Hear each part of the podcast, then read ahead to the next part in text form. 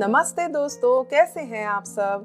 मैं हूँ मीट्स और स्वागत है आप सबका एक बार फिर से फेलियर टू सक्सेस के आज के एपिसोड में, जहाँ पर हमेशा मेरी कोशिश रहती है कि अपने प्यारे से लिसनर्स के लिए मैं कुछ यूनिक पॉजिटिव मोटिवेशन और ढेर सारी इंस्पिरेशन की कहानियाँ या कुछ नए पॉजिटिव एस्पेक्ट्स लेकर आऊँ। दोस्तों, ज़िंदगी के इस सफ़र में कभी कभी हमारे साथ बहुत अच्छी घटनाएँ घटती हैं और कभी बुरी। ये ज़िंदगी का सफ़र एक उतार चढ़ाव ही तो है। जब हम इस सफ़र में ऊपर चढ़ते हैं तो हम कभी ये नहीं कहते कि हमें इतनी खुशी, इतनी सफलता क्यों मिल रही है। ज़ाहिर सी बात है, आप सब बोलेंगे, ये भी कोई पूछने की बात है भला? बिल्कुल ठीक है, खुशी तो खुशी होती है और इस खुशी को हम सबको दिल से अपनाना भी चाहिए। पर क्या हम सबने कभी ध्यान से अपने आप को ऑब्ज़र्व किया है कि जब भी हमें कभी भी किसी दुख या किसी मुश्किल घड़ी का सामना करना पड़ता है तो पहला सवाल जो हमारे मन में आता है, वो अक्सर ये होता है कि हमारे साथ ही ऐसा क्यों होता है? या हमारे साथ ही बार बार ऐसा क्यों होता है? इस क्यों शब्द से जुड़े दुख के एहसास पर हम कभी कभी इतना केंद्रित हो जाते हैं कि ये क्यों कभी कभी हमारी सोचने, समझने की शक्ति को सुन्न कर देता है। और हम इस क्यों का उत्तर जानने के लिए हम अपने जीवन में बहुत कोशिश करते हैं। पर अगर आप ध्यान देंगे कि जब भी हमारी ज़िंदगी में कोई ऐसे इंसिडेंट्स आते हैं जहाँ पर हमें लगता है कि ये इंसिडेंट हमारे साथ नहीं होना चाहिए था। पर हमारे साथ ऐसा क्यों हुआ या ऐसा क्यों हो रहा है? तो मोस्ट ऑफ़ द टाइम ऐसा होता है कि उस क्यों का जवाब हमें उस वक्त नहीं मिलता, चाहे हम उस क्यों के बारे में कितना ही सोच लें। धीरे धीरे जब हम अपने ज़िंदगी के सफ़र में आगे बढ़ते हैं तो कुछ महीनों बाद या कुछ सालों बाद इस क्यों की रेवलेशन होती है और तब हम अपनी लाइफ के रिवर्स मोड में जाते हैं और याद करते हैं तो हमें एहसास होता है कि वो क्यों हमें अपनी ज़िंदगी में कुछ बेहतर बनाने आया था। फॉर एग्ज़ाम्पल अगर कोई व्यक्ति नौकरी के लिए अप्लाई करता है और उसे बार बार निराशा मिलती है in spite of that he is very competent and he deserves that he might definitely ask himself और others कि मेरे साथ ऐसा क्यों हुआ या हो रहा है। उस समय पर वो शायद रिलेट ना कर पाए। पर इस क्यों की वजह से ही वह हर बार अपने आप को और अच्छे से अगली बार के लिए तैयार करेगा। अपने अंदर के स्किल्स को और अच्छे से डेवलप करेगा। एक अच्छी पोजीशन के लिए अप्लाई करेगा और फाइनली जब उसे इस बार नौकरी मिलती है then he gets a better salary better company और वह अपने आप को एक अच्छी स्थिति में पाएगा। तब उसे रिवील होता है कि वो क्यों उसे अपनी ज़िंदगी में और बेहतर बनाने के लिए आया था। ऐसे ही दोस्तों, ये क्यों या वाई दिस हैपन्स की जो एनोलॉजी है ना वो सिर्फ़ हम ह्यूमन बींग्स के साथ ही नहीं होती है। ये एनोलॉजी बड़ी डीप है और आज इसी एनोलॉजी पर बेस्ड मैं आप सब के लिए एक सच्ची और प्रेरणादायक कहानी लाई हूँ।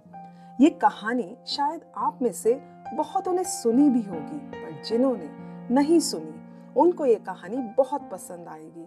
इस कहानी का नाम है the story of bamboo tree जिसको मैंने आप सब के लिए हिंदी में अडाप्ट किया है। तो आइए सुनते हैं इस कहानी को। दोस्तों, एक व्यक्ति था। उसे प्रकृति से बहुत प्यार था। उसका सपना था कि वे एक उपजाऊ ज़मीन ले और उसमें सुंदर सुंदर पौधे उगाए। उसने एक बहुत बड़ी और उपजाऊ ज़मीन ली और उसने उसमें फर्न्स जो कि सुंदर बारीक पत्तियों वाला एक पौधा होता है और बाम्बू यानी बाँस के बीज बोए। उन बीजों को बोने के बाद वह उनका ध्यान बहुत अच्छे से रखने लगा। वह उनकी देखरेख के लिए खुद जाता और इस बात का पूरा ध्यान रखता कि उन्हें अच्छी रोशनी, हवा और पानी मिल रहा है और वह उन्हें बहुत प्यार से सींचता था।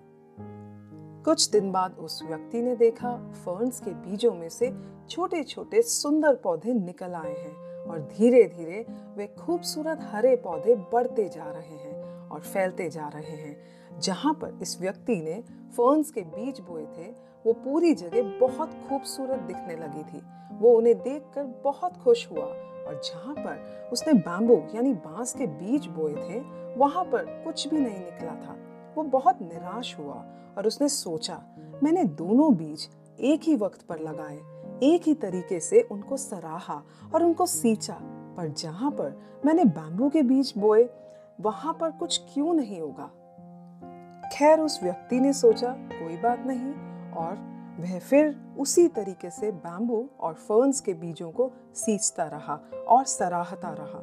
इस आशा में कि कभी ना कभी वहाँ पर छोटे छोटे पौधे ज़रूर उगेंगे। इस बात को एक साल बीत चुका था। और यह व्यक्ति हर दिन फर्न्स और बैम्बू के बीजों को इसी तरह प्यार से सींचता रहा।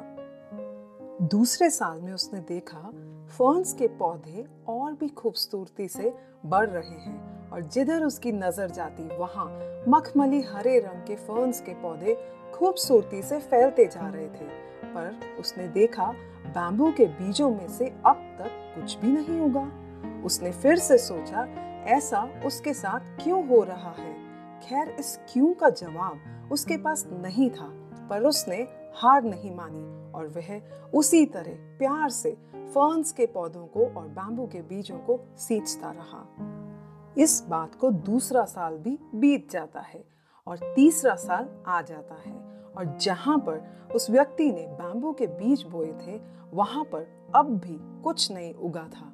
उसे समझ नहीं आ रहा था कि ऐसा उसके साथ क्यों हो रहा है, पर उस आदमी ने अब भी हिम्मत नहीं हारी थी और वह उसी तरह से उन्हें सब्र और प्यार से सींचता रहा और उनकी देखभाल करता रहा। ऐसा करते हुए उसे तीसरा साल भी बीत जाता है और चौथे साल में भी बैम्बू के बीजों में से कोई पौधा बाहर नहीं निकला, पर इस आदमी ने उनको सींचना नहीं छोड़ा। वह सोचता ज़रूर था कि ऐसा क्यों हो रहा है कि बैम्बू के बीजों में से कुछ क्यों नहीं उग रहा? पर इस क्यों का उत्तर किसी के पास नहीं था। खैर, उसने अपने सब्र का बाँध टूटने नहीं दिया और वह उन्हें उसी प्यार से सींचता रहा और उनकी देखभाल करता रहा। पांचवा साल आ जाता है। एक दिन सुबह ये व्यक्ति अपनी ज़मीन पर जाता है और देखता है कि जहाँ बैम्बू के बीज बोए थे वहाँ पर छोटे छोटे अंकुरित निकल आए हैं। वह उन्हें देखकर बहुत खुश होता है और साथ में हैरान भी होता है कि इनकी इतने साल, इतनी देखभाल करने के बाद आज यहाँ पर छोटे छोटे अंकुर निकले हैं, जिनकी अहमियत इन खूबसूरत फर्न्स के पौधों के सामने कुछ भी नहीं है। वह प्रकृति के इस नियम को समझ नहीं पा रहा था कि ऐसा क्यों हो रहा है। खैर उसने किसी से कुछ नहीं पूछा और इसी तरह प्यार से अपनी ज़िम्मेदारी निभाता रहा और अपने सब्र से, परिश्रम से, प्यार से हर रोज उन्हें सींचता रहा। देखते ही देखते अगले छह महीने में बैम्बू के पौधे सौ फीट तक ऊँचे उग जाते हैं और वह व्यक्ति हैरान हो जाता है और सोचता है कि ये चार साल जब वह उन बैम्बू के बीजों को सींचता था तो बहुत बार उसके मन में ये सवाल आता था कि क्या ये ज़मीन उपजाऊ है? क्या पानी देते देते वो अपना समय बर्बाद तो नहीं कर रहा? और कभी कभी तो वह सोचता था कि यहाँ पर कभी बैम्बू के पेड़ उगेंगे भी या नहीं। पर जब उसने देखा कि पाँचवें साल में सिर्फ़ छह महीने के अंदर ही ये बैम्बू के पौधे सौ फीट तक बढ़ गए तो उसे एहसास हुआ कि इन चार सालों में इन बैम्बू के पेड़ों ने अपनी जड़ों पर बहुत काम किया है। उनको शक्तिशाली बनाया है और सारा समय ये जड़ें अपने आप को मज़बूत बनाती रही और उन पेड़ों को वो सब कुछ दिया जो उन्हें सौ फीट लंबा बढ़ने में मदद कर सके, ताकि वे अपना वज़न संभाल सके और स्थिर रह सके। और आज उस व्यक्ति को अपने क्यों का जवाब मिल जाता है। तो ये थी कहानी the story of bamboo tree की। आइए सुनते हैं कि इस कहानी से हम क्या इंसाइट्स ले सकते हैं। दोस्तों, जब भी हमारे जीवन में कैसी भी कठिन से कठिन स्थिति आए या फिर बार बार मेहनत करने से भी हमें अपने काम में या अपनी लाइफ में सक्सेस नहीं मिल रहा, उस समय जब भी आपके मन में ख्याल आए कि मेरे साथ ऐसा क्यों हो रहा है या बहुत कोशिशों के बाद आपको कभी लगे, now I want to quit तो एक बार क्विट करने से पहले ये बैम्बू ट्री की एनोलॉजी ज़रूर याद कर लीजिएगा। ये एनोलॉजी हमें बताती है कि हर बड़ी चीज़ एक परफेक्ट टाइम पर इवॉल्व होती है। ना उससे पहले, ना उसके बाद। जिस तरह इस कहानी में इस व्यक्ति ने अपने प्यार, अपनी मेहनत, लगन और विश्वास से इन बांबों के बीजों को लगातार पानी दिया और सींचा है, उसी तरह हमें भी कंसिस्टेंटली अपने लक्ष्य पर फोकस करते हुए आगे बढ़ते रहना चाहिए। अपने लक्ष्य को सींचने के लिए हर रोज उससे जुड़े सारे स्किल्स धीरे धीरे डेवलप करते रहने चाहिए। और जब आपका वक्त आएगा, आप भी इस बैम्बू के पेड़ की तरह ज़रूर उठेंगे और बढ़ेंगे। क्योंकि ऐसा हो ही नहीं सकता कि अगर हम सिंसियरली अपने ऊपर क्वालिटी टाइम इन्वेस्ट कर रहे हैं, अपने लक्ष्य से जुड़े सारे रिसोर्सेस यूटिलाइज कर रहे हैं और अपने लक्ष्य के प्रति काम कर रहे हैं तो वक्त आने पर हम ज़रूर उठेंगे। इस कहानी से हम ये भी सीखते हैं कि कैसे इस व्यक्ति ने अपना धैर्य, अपना प्यार, विश्वास और एक डिसिप्लिन वे में उसने एक रूटीन फॉलो किया। उसे रिजल्ट्स ना मिलने के बाद भी वो विचलित नहीं हुआ। उसने अपने मन में शंका के बादल नहीं आने दिए। जरा सोचिए, अगर वह परेशान होकर उस जगह को सींचना ही छोड़ देता या उसमें खुदाई करके ज़मीन के अंदर बार बार ताका झांकी करता या किसी और नकारात्मक विचार से अपना मन बदल लेता तो क्या उसे ये सौ फीट लंबे बैम्बू के मज़बूत पेड़ देखने को मिलते? नहीं। ऐसे ही एक डिसिप्लिन वे में हमें अपने ऊपर काम करते रहना चाहिए, अपने ऊपर विश्वास होना चाहिए, और अगर हमें रिजल्ट्स नहीं मिल रहे तो अपने आप को शंका की नज़र से कभी नहीं देखना चाहिए। आई होप दोस्तों, आपको ये कहानी और उससे जुड़े इंसाइट्स पसंद आए होंगे। इसी के साथ मैं आप सबसे अलविदा लेती हूँ। Thank you so much for being on the show नमस्ते बाय बाय